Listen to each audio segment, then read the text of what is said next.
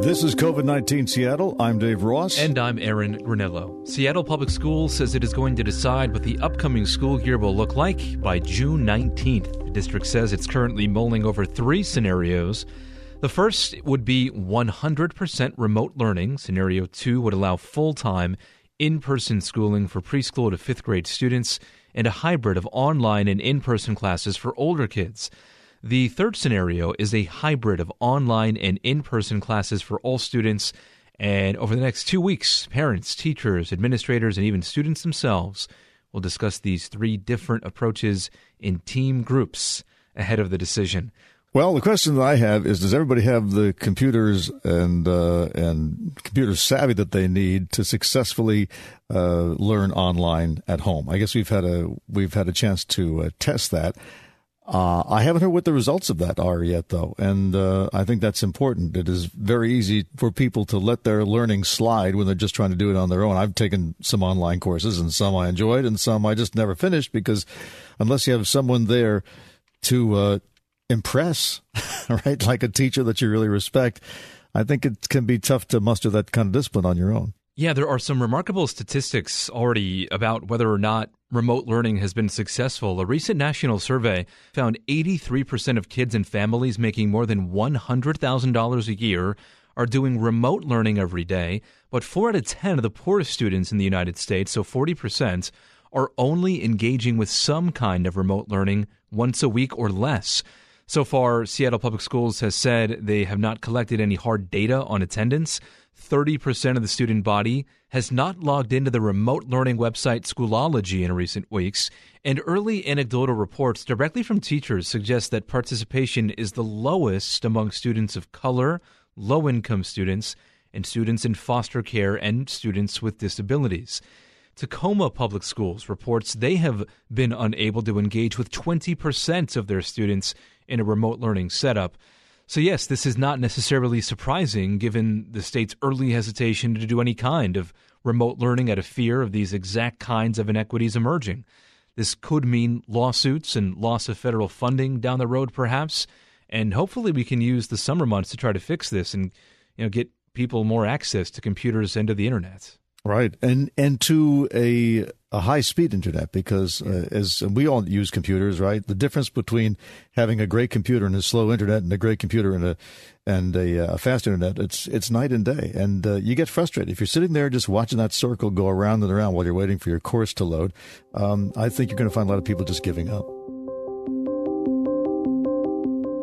Fishing vessels have left Seattle ports for the summer season up in Alaska. They catch lots of salmon and also, Alaska pollock, which is what you'll find in fish sticks or the McDonald's filet of fish. But one boat was forced to return over the weekend after 86 of the 126 crew members on the boat tested positive for the coronavirus. After a brief stop in Bellingham to test the entire crew, the vessel is now in Seattle, where medical personnel are monitoring the situation. The boat was owned by the company American Seafoods, and their protocol was a five day quarantine and test. This is more relaxed than what other companies have done with 14 day quarantines, Dave.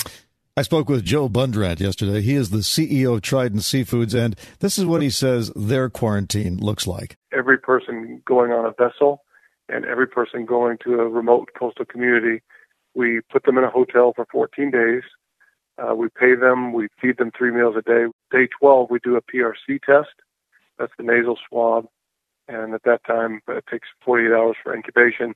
We get the results back, and we then transport them on a quarantined bus in the in Seattle to the vessels, the five vessels that we have going up to Alaska this summer, and then the uh, in Anchorage for the other plants. We fly them in sanitized Alaska Airlines jets and get them to a closed campus in these remote sites.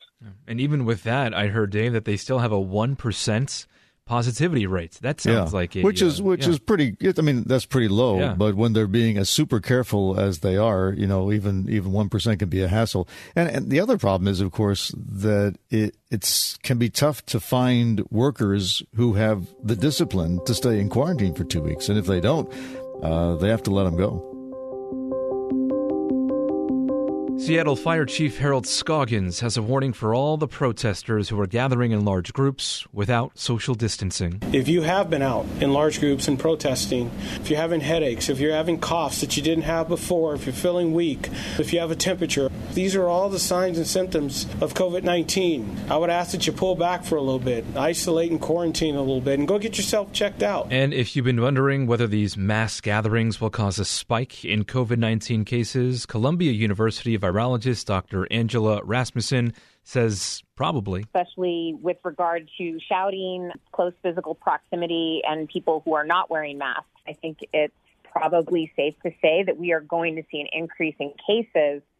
Um, and a lot of people have been asking me, uh, since I do support the protests, um, how how can I justify that? And um, my answer is that it's also a critical public health issue uh, to address um, racism and the effects of violence uh, that that result from that. Um, also, we are seeing a lot of dis- racial disparities in terms of COVID itself.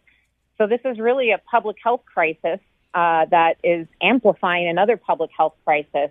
But it's a very difficult situation, and I, I'm not sure um, what what the best advice is, other than to try to protest as safely as possible. And another concern is that the use of tear gas actually increases the risk of contracting coronavirus. The gas causes eyes to water. That can make people cough.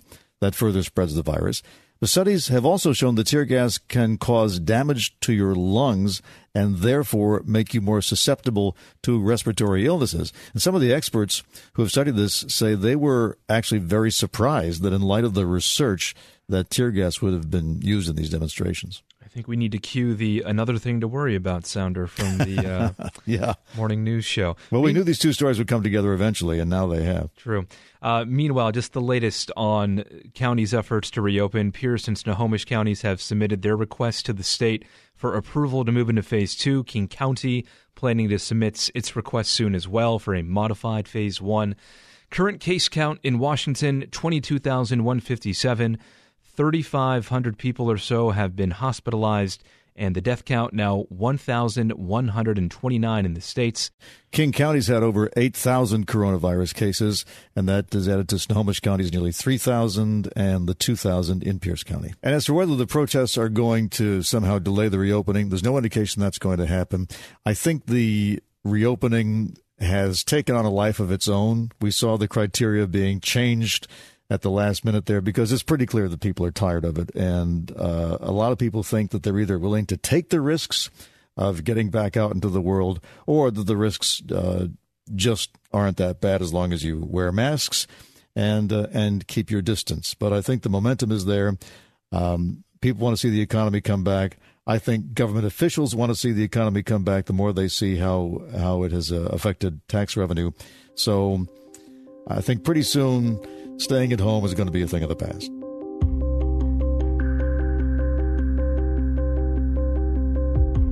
We will be back tomorrow and every day after with a 10 minute rundown of the daily local news. You can subscribe to this podcast. You can also find our news coverage on mynorthwest.com or listen live at 97.3 FM.